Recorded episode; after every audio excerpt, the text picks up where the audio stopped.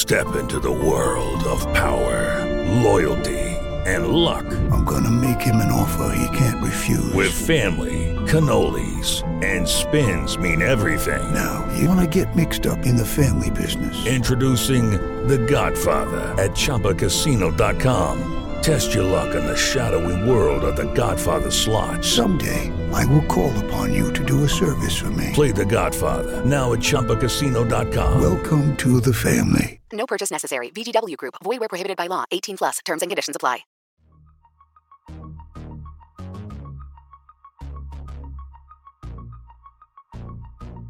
Hello and welcome to the Keystone Kickoff Show. I'm Jim Galante along with T. Frank Carr. T. Frank, we are back on the air after power failure put us out last week. T. Frank, little advice for you and our listeners. You do not want to go through a power outage, okay? yeah. Yeah, I've been looking into backup power and I have had zero problems with that. But the idea of it, you know, as, as more of us are working from home, it's something I think we had like not everyone considers, but it I can't imagine in the middle of the winter. I'm glad you you made it through all of that stuff.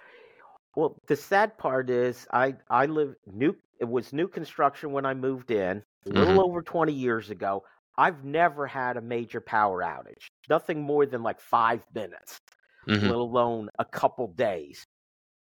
To add insult to injury, the first day I stuck it out here, going to bed that night, it's like, okay, let me just get to sleep. My neighbor across the street, he has a generator. Do you know how much noise they make? Yes, I am aware of that. That is oof.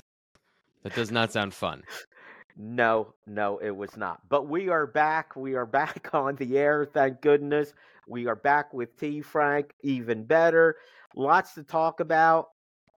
T Frank, let's start with the new commit. Owen, we've decided we're going to call him Al- Aliciene.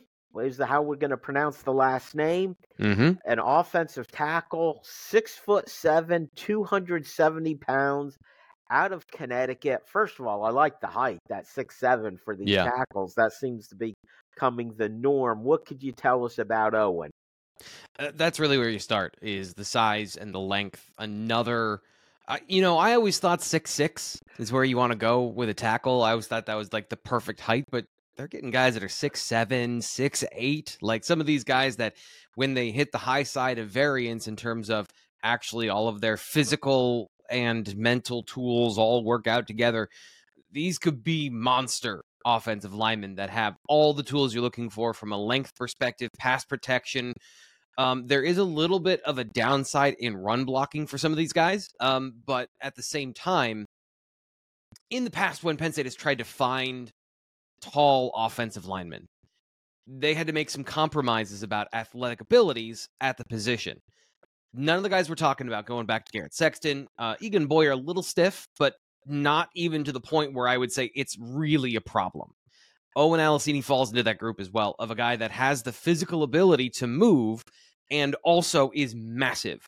So uh, upside, you know, a three star by all of the all of the different um, uh, recruiting services. I think a li- I think underrated for sure. Not even rated by some of them. So Penn State is getting. I guess you could say a project tackle, an under the radar player, but just in general, another player from the New England area that they've identified as a uh, an elite, I would say pretty close to elite physical prospect that is under the radar for a lot of schools, and they got in early, and here he is committed early in this process. So Phil Trautwein on that side too, doing work again.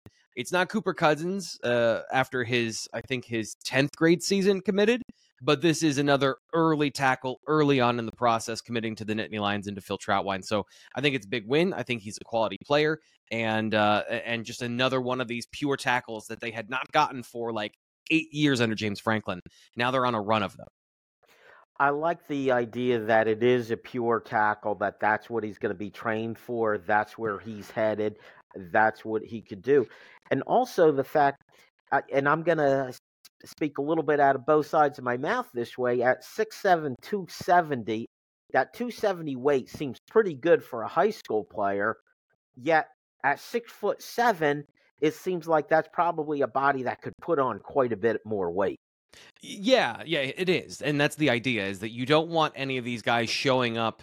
I, I say this, and Cooper Cousins is 6'6, 320 uh, on, on the official roster. So there are unicorns out there, but you shouldn't judge everyone by that standard. Most of the tackles that they, they want to bring in are going to be in that 270 range um, and are going to be uh, the potential to grow into those guys we just described. Not all of them will. That's the point of getting multiple players at a position that have similar skill sets, including, you know, I don't want to go too far off in a tangent here, but quarterback. Like getting as many of these guys with talents in the room as possible to create the competition and create the opportunity for one of these guys to then explode. Like uh, you you had in Olu Fashanu with a guy that became very very good with all of the traits. So uh, 270 is actually pretty good. Again, not to continually go back and, and compare to this last class, but Egan Boyer shows up at 6'8, 250. So six, seven and a half, 275, I think is where he is right now. Aliciene has another year of growth. You know, he's got a full off season this summer, this winter, next fall, and then uh, Ryan Snyder, our uh, recruiting insider, Blue White Illustrated, said he's going to be an early enrollee, another great sign. But he's got another year of growth before he gets to Penn State, so he might not even be that far off if he continues to put on good weight. This is a guy who could be 290, you know, maybe show up around 300 pounds, and that's that's good. Um, you want to see some of the things on film that go with that size. Uh, and we don't quite see that yet with his run blocking. But this is also a guy who's very young to football, hasn't been playing football a very long time. So there's a little bit of pluses and minuses in his profile from that perspective. But all the tools are there for him to be a uh, you know complete offensive lineman that can block and can pass protect. Well, that's another issue. You brought up the fact that he's fairly new to the game, that which probably makes him raw, but creates a better upside. Did I read correctly that he was a hockey player prior yeah. to playing football? Yeah, and if you want to get the full thing again, Ryan Snyder wrote about that over at BlueWhiteIllustrated.com, talking to his high school coach. He played hockey uh, and didn't take football seriously until a couple years later. So he's only been playing football for two years. Um, and given that, you know, watching his film, I think he's incredibly well coached. So you have that diversity of background, which you love in sports. So hockey is a lot about foot quickness and it's a lot about agility and being able I don't know anything about hockey, just watching them move, they have to be good at certain things that are I think complementary but contradictory to an offensive lineman. It's not about as being as big and as heavy and as strong as it is as about functional movement in in three directions, right? In all of these different directions. So I love, and you see that in his film. He's got great hip quickness for a guy who's six seven. He's got great mobility. He might not be as explosive as some of these guys you've seen from Penn State that are these kind of rare breed offensive linemen that are big and strong and explosive and move really well and are fast. But he's in that category of guys that have the physical tools and and having very few blemishes on his resume, and also you know this cross uh, training that he's gotten gives him a, I think, a, a unique physical ability with his lower half to control and move. It's just about getting him more confident to execute those assignments and to use those tools on a regular basis. But what I like watching the film is that he is being well coached and you see those basic fundamentals.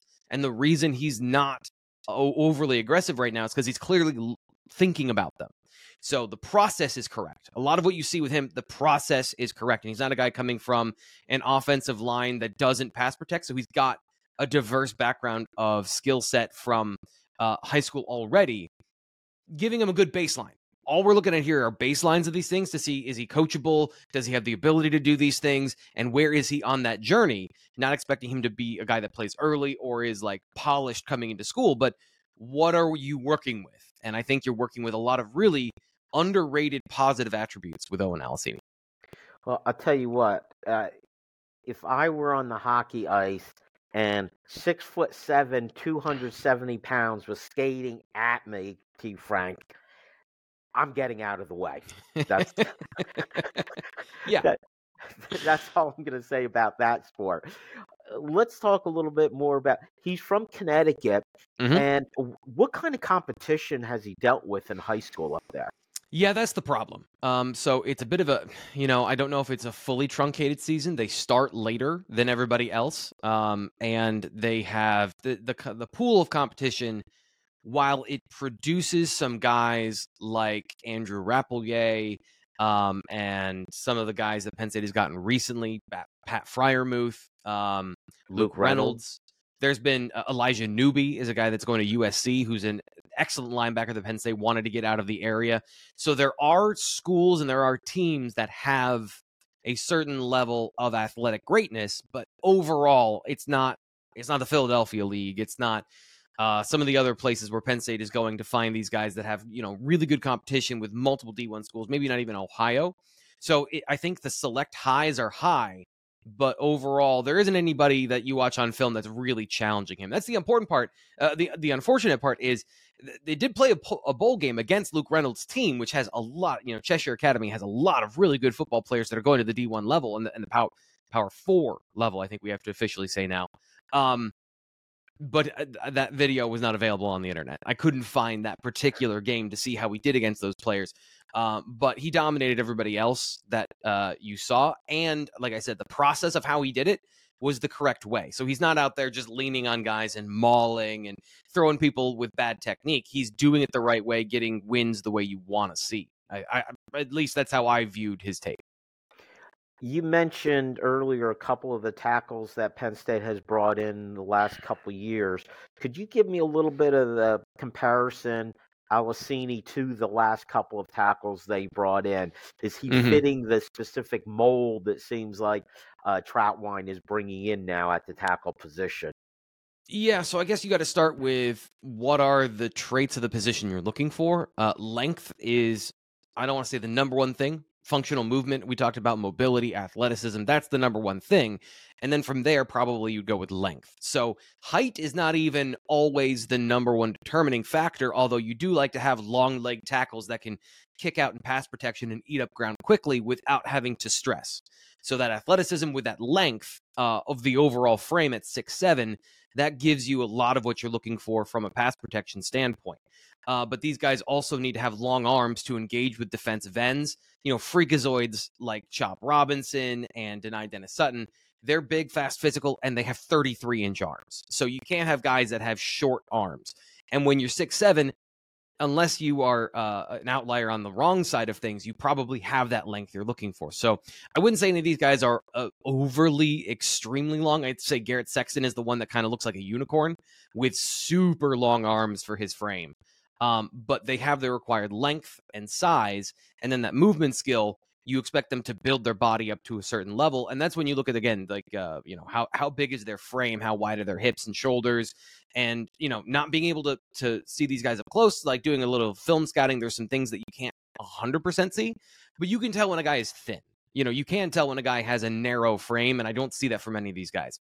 So, like, if you're asking me to power rank them, I, I don't. I, I, it's pretty early for that.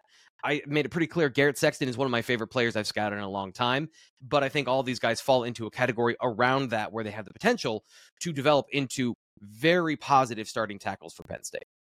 Very good, T. Frank. Thank you for the update on Penn State's latest recruit on the offensive line. Another exciting prospect for, for Trautwein to work with. That's it for quarter number one. We've got lots more to go. Stick with us. Lucky Land Casino asking people what's the weirdest place you've gotten lucky? Lucky? In line at the deli, I guess? Aha, in my dentist's office. More than once, actually. Do I have to say? Yes, you do. In the car before my kids' PTA meeting. Really? Yes. Excuse me, what's the weirdest place you've gotten lucky? I never win and tell. Well, there you have it. You can get lucky anywhere playing at LuckyLandSlots.com. Play for free right now. Are you feeling lucky? No purchase necessary. Void where prohibited by law. 18 plus. Terms and conditions apply. See website for details.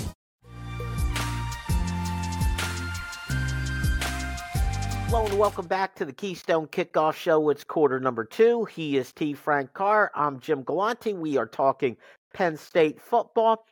T. Frank, I want to start with this. Um, you are not only great on the video portion, you do some great writing over there at BWI. I, I really I love the articles that you put out there. But what happens then is it makes me want to talk to you about them. So, so that's there's more. there's more of them this time of year. I'll tell you that. Like, there's more time for me to write in January than there is in October when it's like we're producing 15 videos a week if you count all the side things that we do and the live press conferences I got to go to. So, I, I, like, I do like writing. I feel a little rusty, so I appreciate you saying that. Uh, that you know they they still don't suck. And as long as I'm at don't suck on all the things I do, I'm I'm pretty happy about that. That is high praise. They don't suck. Uh, I, I like the videos, but sometimes it's just fun to sit down and read the articles. I, yeah. We're actually going to hit on a couple of articles that you've put out in the last week. One of them that I, I thought was interesting, and you classified this as Penn State's slot defense. Yeah. And as soon as you say slot defense, my mind immediately goes Daequan Hardy. Okay. Yep. He's slot defender. You know I'm a big fan of Daequan Hardy's. But you brought up also the other part to this is Daequan Hardy is not out there every single down, especially on the early downs. And it's somebody else who has had that responsibility, and that's a linebacker.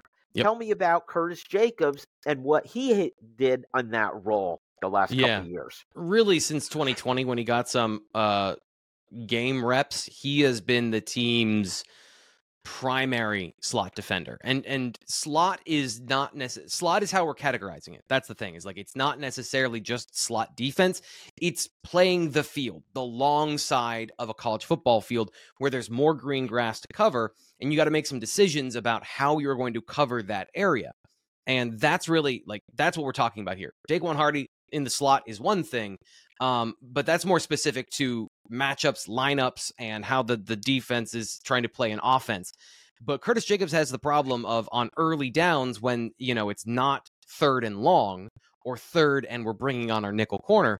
You've got to contend with: is it a run? Is it a pass? Do I fill my run gap, or do I have to play uh, a various cacophony of things that the offense can do into that field, whether it's a bubble screen, whether it's just a straight up pass pattern, or if it's an RPO. All of these things go into what I think makes this particular position one of the hardest to play. And because it's, it's super interesting, I focus a lot on this because it is a it is a part of the defense that I think is is soft. It's squishy. It's malleable. You, your Mike linebacker, your Will linebacker, your outside corners. These are kind of your tent pole foundational positions that you have starters. They're on the field almost all the time. But how you deal with this, I think, is the flavor of different defenses. And for the last three seasons, under two different defensive coordinators, Curtis Jacobs has been the guy out in uh, out in the flat. Now, that is also considering the fact that he played Will linebacker to start 2022, and uh, the way everything worked out, he ended up back over there. So there have been a bunch of different iterations uh, over the last three seasons, but these are the guys that took those snaps and, to me, um, stabilize the defense a little bit. So I understand that there are more important positions to stability in the defense, but when you have those figured out and those are, you know, mostly intact, then this becomes my focus of okay, how are we dialing everything in? And Curtis Jacobs, especially, and, and Daequan Hardy, not to cut him out of the conversation, but you're right. Like we focus on him primarily when we talk about this. Curtis Jacobs has kind of been doing this work in the shadows that you don't notice for three seasons, and now they're going to find somebody else to do it. And then mentioning Daequan Hardy, um, I imagine he was as good at it in the 23 season as anybody else could have been. Now, I don't see every slot defender in the country, Yeah. but watching Hardy, and even in your article, you mentioned in 22, he had a little bit of a shaky start to the season Yep. before settling in. This past season, it seemed to me like teams, the outside cornerbacks were so good. Somebody saw the size of Daequan Hardy and said, "Hey, we probably have a bit of a mismatch there." They seem to constantly test them and come up short when they were trying to test Daequan Hardy.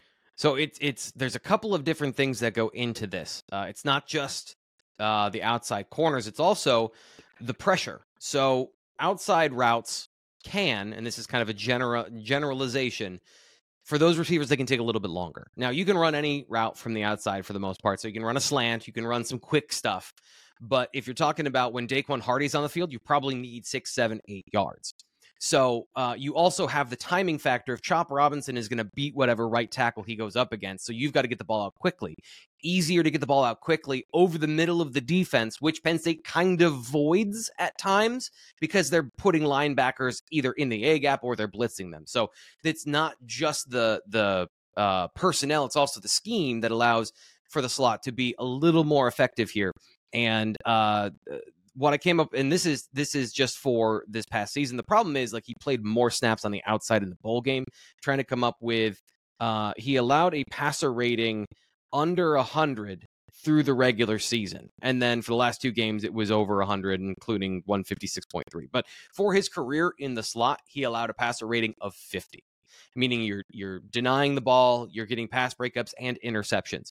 So again, eh, taking away uh, the the kind of rough start in Manny Diaz's defense in 2022, he has been one of the most lockdown corners in the Big Ten uh, over the, over that time, while also having the most snaps. So that's a that's a potent concoction. So when we say, and when I say, and other you know, I think people that follow Penn State football saying this is an NFL defensive back, the proof is there the data is there. The the film is there that he has been an elite slot defender during his time at Penn State. And and that is a again, a huge stabilizing force that you have to replace on third down. And you know, replacing the outside corners is one thing. And again, primary temple positions, you need to have those guys locking down um, the top receiver for anything to matter. But then Daequan Hardy playing so well, that's a huge part of this too.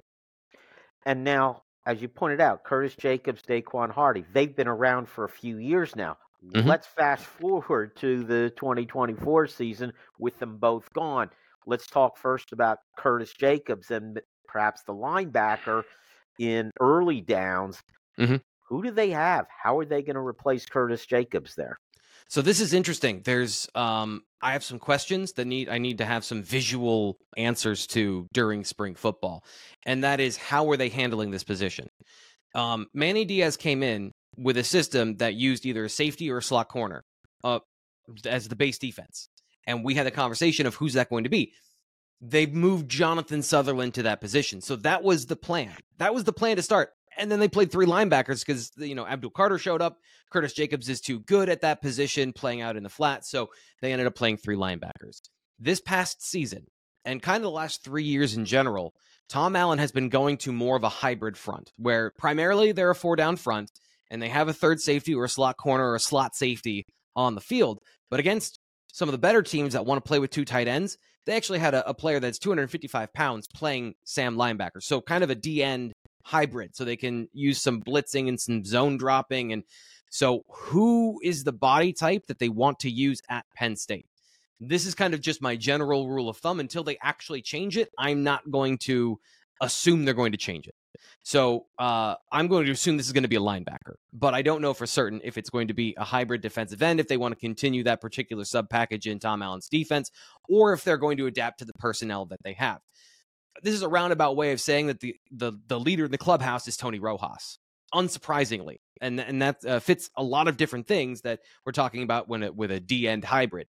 Former defensive end showed he has a knack for blitzing, aggressive, physical, uh, shoots gaps well, and just needs some seasoning to learn and experience and and you know and then he'll need to be comfortable in this defense but has the physical skills to play that sam position he was so good last year that they they bumped him up to backup will linebacker to get him uh, that experience for the future.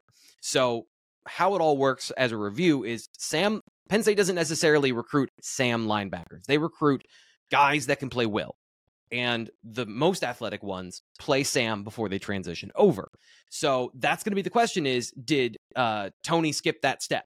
Or is he going to be on the field as the Sam linebacker this upcoming season? And then from there, who are the other positions that are part of this conversation? Dom DeLuca is going to play. He's going to be a constant there. But then, um, do they move a safety down to get that player in uh, the defense as well? Is there a guy that has some cornerback skills that you can play in that position as well?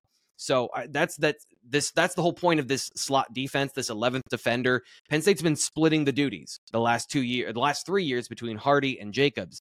Now there's an opening and there's an opportunity for a refresh, a reboot with a new defense coordinator how do they want to handle it? And Penn State likes to play players. You've mentioned this, like they've got 20 starters or 15 starters. This is an area where you can get another player involved in the defense. So until we see something different, I'm assuming that they're going to split these duties again, and there's going to be a slot, uh, a nickel defender, and then the base defense will have a linebacker type body type. But there is the future possibility of there being a safety. And that's where spring ball need to know what Tom Allen is thinking about what he wants to bring and what he wants to keep as far as the architecture of the defense for the last couple of years. I would think a position like this it's that opportunity to get your best players on the field. Yep. And Tony Rojas seems to be one of the 11 best players on defense and a guy that you would want to get out there.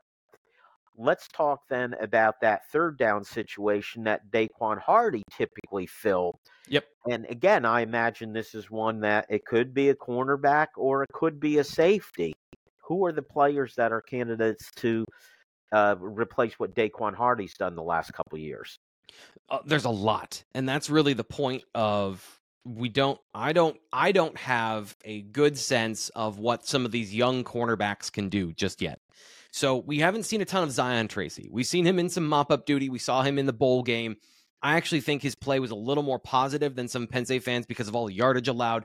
Some of the things he was doing from a recognition standpoint, he was triggering downhill. He was doing good things from a mental perspective, but those receivers were really good, and he is still young.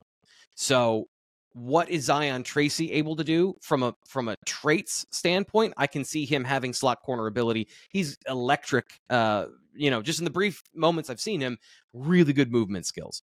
Um, a couple years ago, John Reed played outside corner and in the slot. So that exists where they might do that. So you might see a corner, and then they've got four safeties. So do you want to play a safety there as well? That's a part of the conversation when you've got King Mack, you've got uh, KJ Winston, and Jaylen Reed, all that have those abilities. So it's wide open right now, and I don't think there's a particular leader um, until we see spring football but there are a lot of possibilities, a lot of options there. And again, I suspect we're going to see more than 11 starters, maybe yeah. not quite 20 or so, which I felt like they were doing last year. But there's going to be a lot of people that you could consider starters on this defense. All right, that's it for quarter number two. When we come back, it's quarter three, and it's Ask T. Frank. Stay tuned.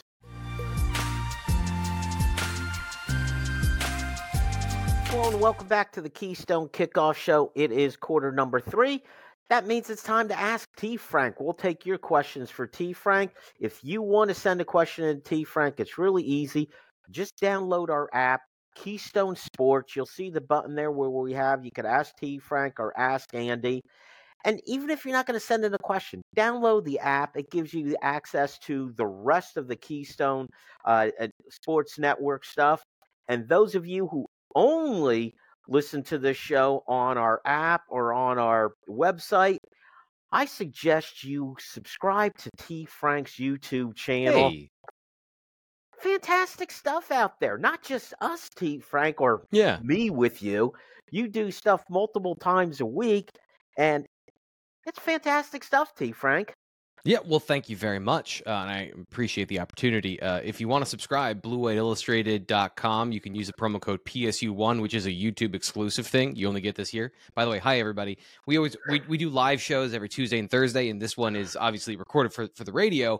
So it's not a live show. And I'm I'm always in the chat saying hi to people and talking, but I never, I, I always feel bad because in the back of my mind, I'm like, people are used to talking and they're used to interacting. So I just, this is a, this is a rare window for me to say hey to everybody in the chat. Appreciate you being here every day during these live re-airs. Uh, and for anyone who hasn't that wants to subscribe to Blue White Illustrated, you can use that YouTube promo code PSU one to get two months for a dollar, so you can get some of these uh, articles that we're talking about here on the show today. Yeah, I, I, I suggest you do it. It's like fantastic stuff. I, I'm a Penn State football addict. I don't want to take the spring and summer off it's it's year round, T Frank. So, and you oh, guys yeah. provide so much great information. I absolutely love it. I could not be a bigger advocate of your stuff. All right, let's move on to our questions. Let's start with Lee in Mount Lebanon. First of all, hey Lee, I haven't heard from you for a while. Great to hear from you. Uh, Lee says, "Hey T Frank and Jim, T. Frank, you did a film report on Anthony Donkoh after he committed as a three star lineman. At that time, you felt he was the top tackle prospect in the class. And he was immediately placed inside upon his arrival to Penn State. With his limited playing time at guard during the season in 23 and the limited time at tackle in the Peach Bowl, do you still see him as a top tackle prospect at Penn State? And do you think his pass blocking has significantly improved since high school? So I'm a little thrown off. I don't remember saying that. Um, so this is and this is the this is the truth. Uh, go ahead. What, what's I, that? I was going to say I thought you were pr- pretty high though on Anthony Donkoh, more so than perhaps his star rating, and perhaps that's what yeah. Lee is thinking of. So phys- physically, the physical traits are there. And that was really the point is he's super long. So he's six five, but he's got longer arms than some of these six seven tackles. So that's really what we're talking about in terms of his uh his potential to play tackle. But watching his film, and this is the point I want to make, and this is the point I've made uh since and I this is me trying to be journalistically fair and not being one of these, you know, hot take dudes who's like, I didn't say that. I was concerned about Anthony because he was new to football and he had that I'm new to football sort of thing where he was he was this is always my worst fear is do you remember Bud Dupree played football uh at I think Kentucky played for the Steelers he was the best fan of football I've ever seen because he would run right up to the football and then watch football like the rest of us he wouldn't make a play he would just run to the football and he wouldn't know how to make a play um I saw a lot of that with Anthony. Of he was watching everybody else run by him, and at six seven, at a certain point, just block somebody. Like he's not making mistakes, but he's also not making plays. So I had some concerns about what what are his football instincts. And again, he was at a new school that literally the football program was new, and he was new to football. He got into the Penn State program and blew up. So like he was a guard to me. He was hard, like guard. He's a project. He's going to take a couple years to work. And kind of like Tony Rojas in the background, more so than Tony, he was developing and working and getting so much better. It's not just me. Like talking to, uh, you know, our our reporters, their sources were saying the coaching staff was surprised at his level of development, his level of progress. And it got to the point where he was the guard in this conversation between Birchmeier, who got the first opportunity at tackle, he redshirted, moved inside. Uh, J'ven Williams was always a tackle for them uh, to start. He was getting work on the left and the right side. And then suddenly in the bowl game, after almost a full year of work, it's Donkoh, not either of those guys, that's showing up as the tackle. So the traits were always there. But the football instincts and the, I guess, the progression of what I saw from him his junior to senior season, I didn't see massive progress junior to senior season in high school. And then suddenly he takes to Phil Trautwein's coaching, and all of this stuff starts to click. So this is another, I, I uh, you know, he hasn't done anything yet, and there were some, there were some, uh, there were some things in the bowl game that didn't show up that I think are a problem. Passing off and understanding stunts and how to do those things. Uh, he he ended up on his butt once or twice in pass protection, so that's not good. But at the same time, from a run blocking perspective, he dominated those guys on the line of scrimmage, and there's no way around that. So there's some good stuff there from him. Um, I'm not ready to say that there's been massive improvement uh, into like starting caliber, but from where he was, yes, massive improvement as a pass protector to the point he played right tackle. That should tell you a massive amount of what Penn State thinks of him. That he was the first freshman in, and not J'ven, who had been working, uh, you know, at that position for uh, visibly, publicly during practice for most of the time he was here. So, yes, great progress from Anthony from where he started to where he is. There's still, I would imagine, that much more to go for him to take that right tackle spot this next year. And I think the point you make that he was the one selected among the young players to Right. get that job uh, for the Peach Bowl. Let's go to Mark in Annapolis who says, Hey, T. Frank, with the two new additions through the portal, what is your confidence level with the cornerbacks for this season? It's a great question. Um, confidence level. There's so many unknowns. That's the that's the I guess the thing is I don't I don't have a level of confidence or concern. Cam Miller played well. I liked what I saw from Zion Tracy. I have some concerns about Jalen Kimber. You know, a good athlete that I think lacks some physicality and some some uh, aggression to get to the football. But at the same time, he's a good cover corner. Like there are, he was a solid starter for Florida. So if you're bringing in a solid starter, you have a solid starter. Like there's no way around. Like I can't. Uh, it's just you know, I graded all of the, you know, I did like a fun episode on the show where I graded the the recruiting class for the portal for the winter. And I gave this an A. I think I gave it an A minus at corner because they got AJ Harris, a starter for the future, a guy that has the talent to compete in the room and keep the talent level the same. And then Kimber, a guy who can come in and play more immediately. So it's not. They didn't get an A plus. They didn't get a superstar. They didn't pay for a corner to come and be a lockdown player in the in the portal uh, out of the portal. But outside of that, they did everything that they were supposed to do. I would be reasonably I would be reasonably confident that they're going to field a good cornerback unit uh, this coming year. Is it going to be as good as the one we just saw? I don't think so, but it can be in that ballpark. Again, you're just trying to get acceptable ranges of outcomes. You're not always trying to just like, ev- not everything has to be elite and take that next step and always be better. It has to some sometimes just staying the same is good. And I think that they can do that in this particular group even if it's slightly behind, they have the ability to play themselves into a better position later in the year with some of these guys getting experience. And you got to remember, as we mentioned earlier, with Daequan Hardy being an NFL player, you have three cornerbacks who are now going to be playing on Sundays. Yep. That Yep. left that room. That that's a lot of talent to lose. But speaking of talent and uh, going to the portal, Fred from Doylestown says, "I see Ohio State putting together an all-star team through the portal. Yep. Is this the future of college football? Get an alumni base with deep pockets who are upset with the previous year's results and then go buy a championship. They all have to work out.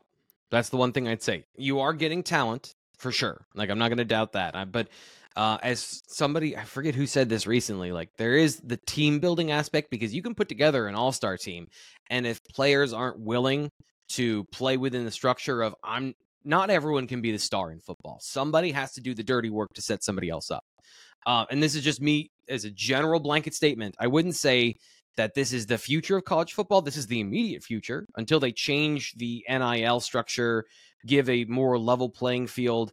But yeah, you can go into the portal and buy players. And that for the time being is the it's the reality, it's the present. I don't know that it's the future because this is a bit unsustainable.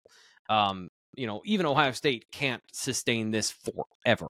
I, I would I would have a hard time unless all of their former NFL players, all their former millionaires are the guys d- donating to the program, and not necessarily donors or you know the regular folk chipping in their money. Like this is just I do think this model is unsustainable, as James Franklin said. So not the future future, but it is the present. It is what's going on right now.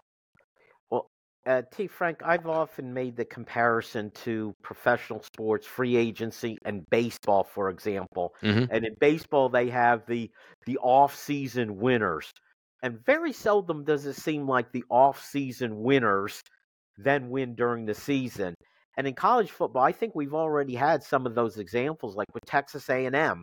Remember Mhm. them throwing all the money at the at uh, uh, you know uh, through the portal and just overall with NIL. It hasn't worked for Texas A&M, and there's some other examples. So we haven't yet seen it proven that just throwing money at the problem is what's going to buy you a championship. Let's go to Cooper and Sayre, who says, "What position would you like to see Penn State shore up in the next cycle of the portal beyond wide receiver?" Uh, probably more offensive line. Um, maybe some interior guys. I, I don't know that it's going to work for what Penn State needs, and this is the, I'll explain the problem. There's not a clear succession plan at center, so somebody's going to be playing there. I know that everyone uh, that I that uh, the first name that a lot of people go to is um uh help me out here Nick Dawkins. Nick Dawkins is the first guy that people go to there's a path for him to get better this offseason and have a bit of a Dvon Ellies sort of glow up as a football player, progress that way, but he's got to play much better than he did in the limited time we saw him this past season. I don't know athletically that feels like that might be a dangerous thing for Penn State to do. And then outside of that, you're moving a starter. Uh, JB Nelson, he's a guy that has tackle versatility. Penn State needs that right tackle position shored up. So the guy that I've targeted is Vega Ioane, you know, 350 pound center that that can work. That can absolutely work. But I also think that they might want another interior player to go along with these guys, so that you're not again not not putting a redshirt freshman like uh, Alex Birchmeier in a position where he has to contribute this next season, or again J'ven Williams. If he moves in from tackle to that interior, I think another interior player to shore up one of the guard positions from a veteran depth perspective would be good. And then outside of that, uh, that's really it. You know, defensive tackle, defensive end, all these positions are pretty well secured outside of the ones you mentioned. We can't say receiver in this in this situation, so I'd go interior offensive line. And as I keep pointing out in our last several shows, T. Frank, they've got about 98 or 99 guys on scholarship. Yeah. They already have to thin the herd to get it down to 85.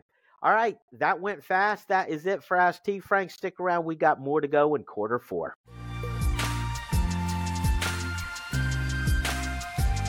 Hello and welcome back to the Keystone Kickoff Show. He's T. Frank. I'm Jim. We're talking Penn State football. T. Frank, been a good show. I've stolen some topics from articles that you've written. I'm going to do that again. Let's plagiarize. Uh, you put out an article in the past week and you called it Critical Player Development. And you know, it, and it, to tie it into one of the questions for the uh, that we had in the Ask T Frank, which was building the team a bit through the portal, bringing guys in. Mm-hmm. There's also this, it's the old fashioned player development. It's Yeah. saying, okay, we bring guys in. They may not come in as freshmen, get right on the field, be superstars right away. It's about getting those players that you have in the program and can you develop them into the next one, the next Yeah. guy. And there are players, especially, let's start at defensive end because there's a situation where you had, I mentioned cornerback sending three guys to the NFL. At defensive end, there's two guys, uh, Adisa Isaac and Chop Robinson, who are both moving on. One of them, Chop Robinson, uh, very likely could be a first round draft pick. Should be. Yeah. Yes, I, I again, I can't compare guys to other teams. I don't see enough college football, see everybody else, but watching Chop Robinson game to game, and especially paying attention to him when it's not a case where, boy, the camera is focused on him. You know, he made a play.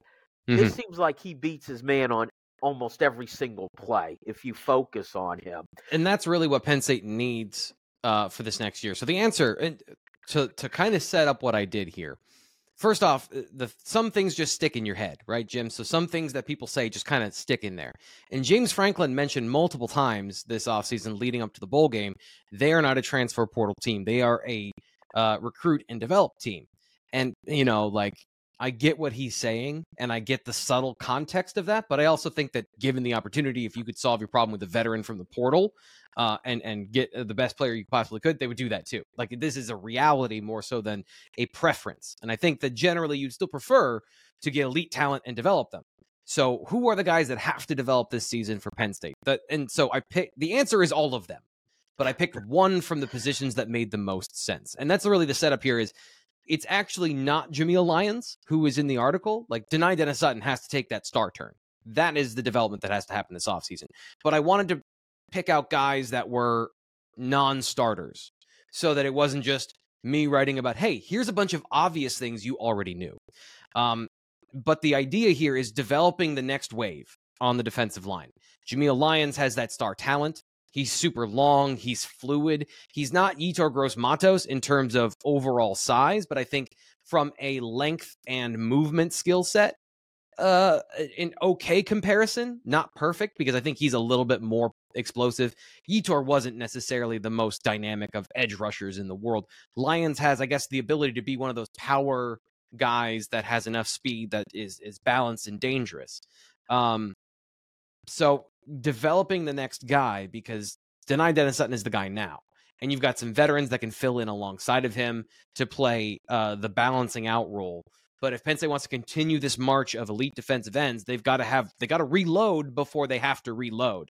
So Jameial Lyons has to take a step to be in where Dani Dennis Sutton was, which is contributing this next year.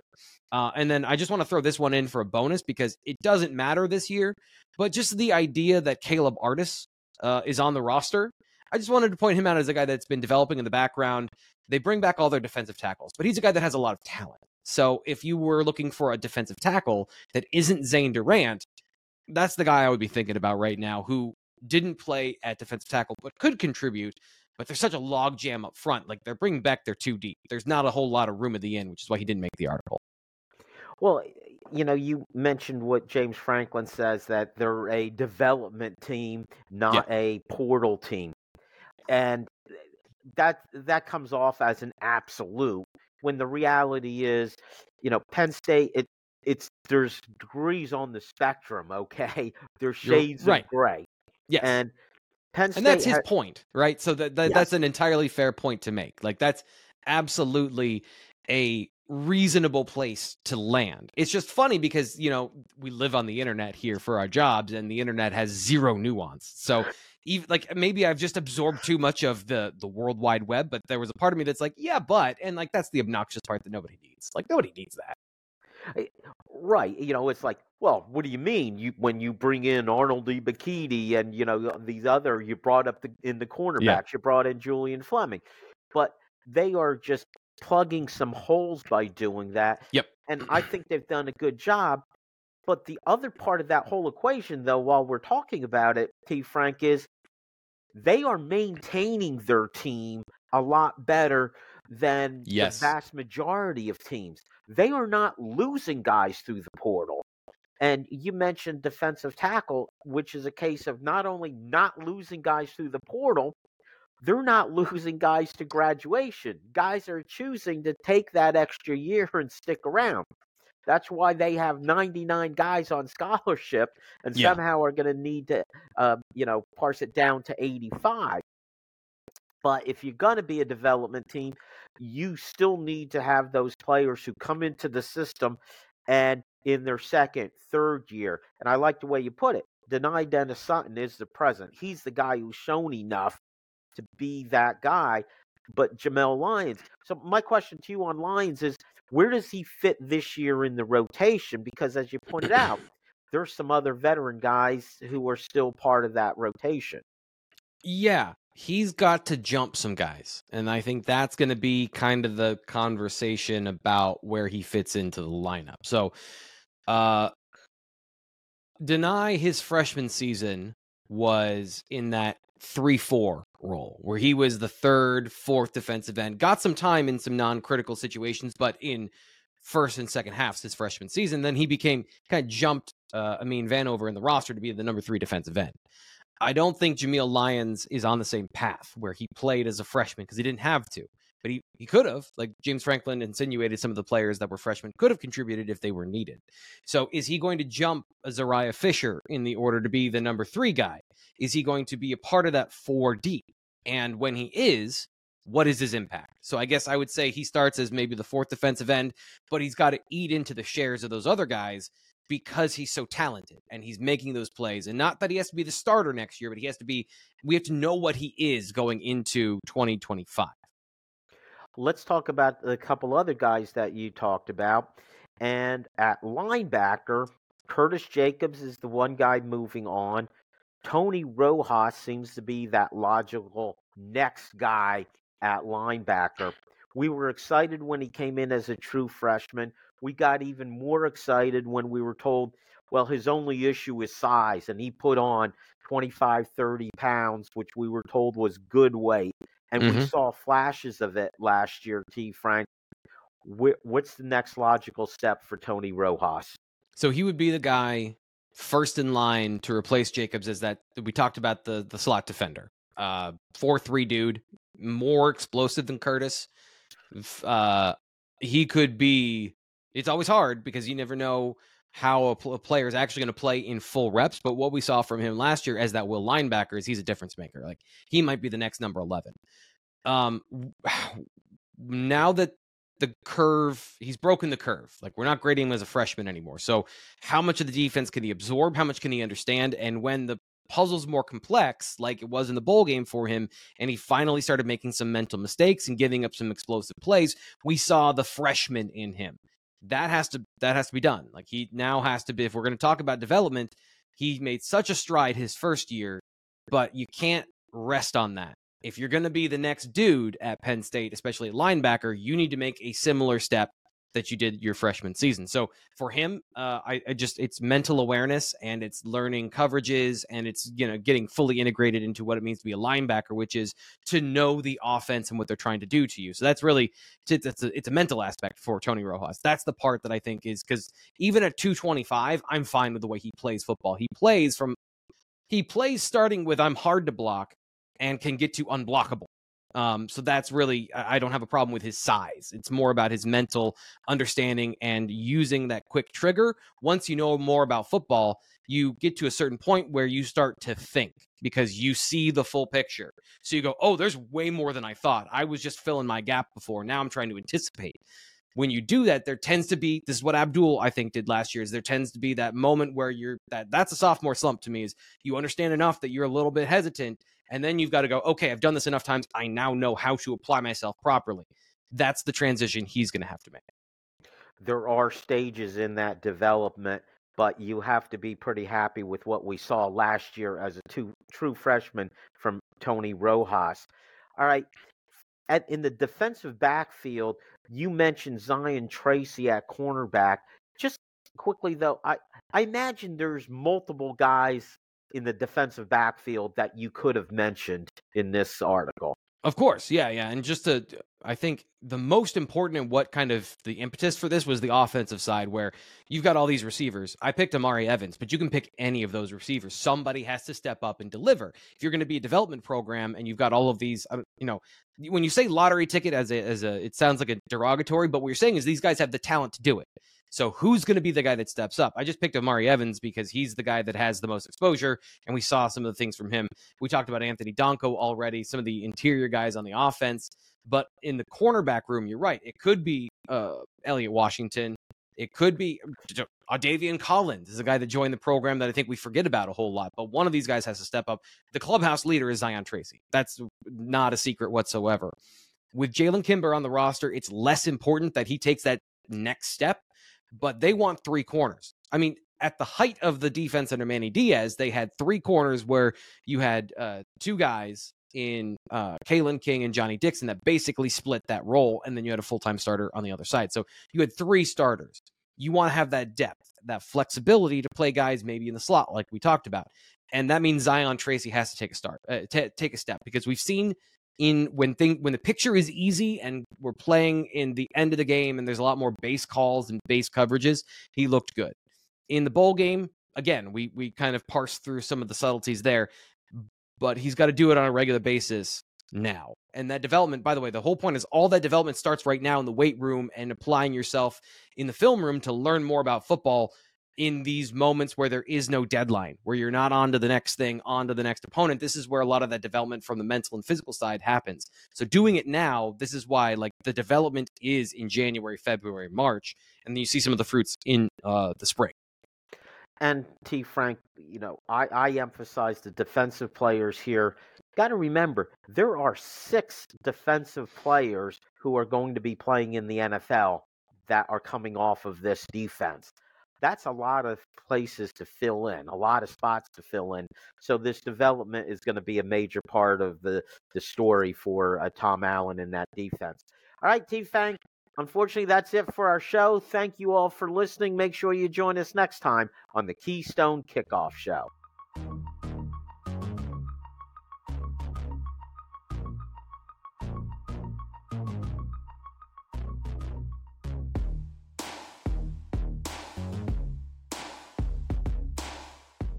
Hello, it is Ryan, and we could all use an extra bright spot in our day, couldn't we? Just to make up for things like sitting in traffic, doing the dishes, counting your steps, you know, all the mundane stuff. That is why I'm such a big fan of Chumba Casino. Chumba Casino has all your favorite social casino style games that you can play for free anytime, anywhere with daily bonuses. That should brighten your day a. Actually, a lot. So sign up now at chumbacasino.com. That's ChumbaCasino.com. No purchase necessary. VGW. Void were prohibited by law. See terms and conditions. 18 plus.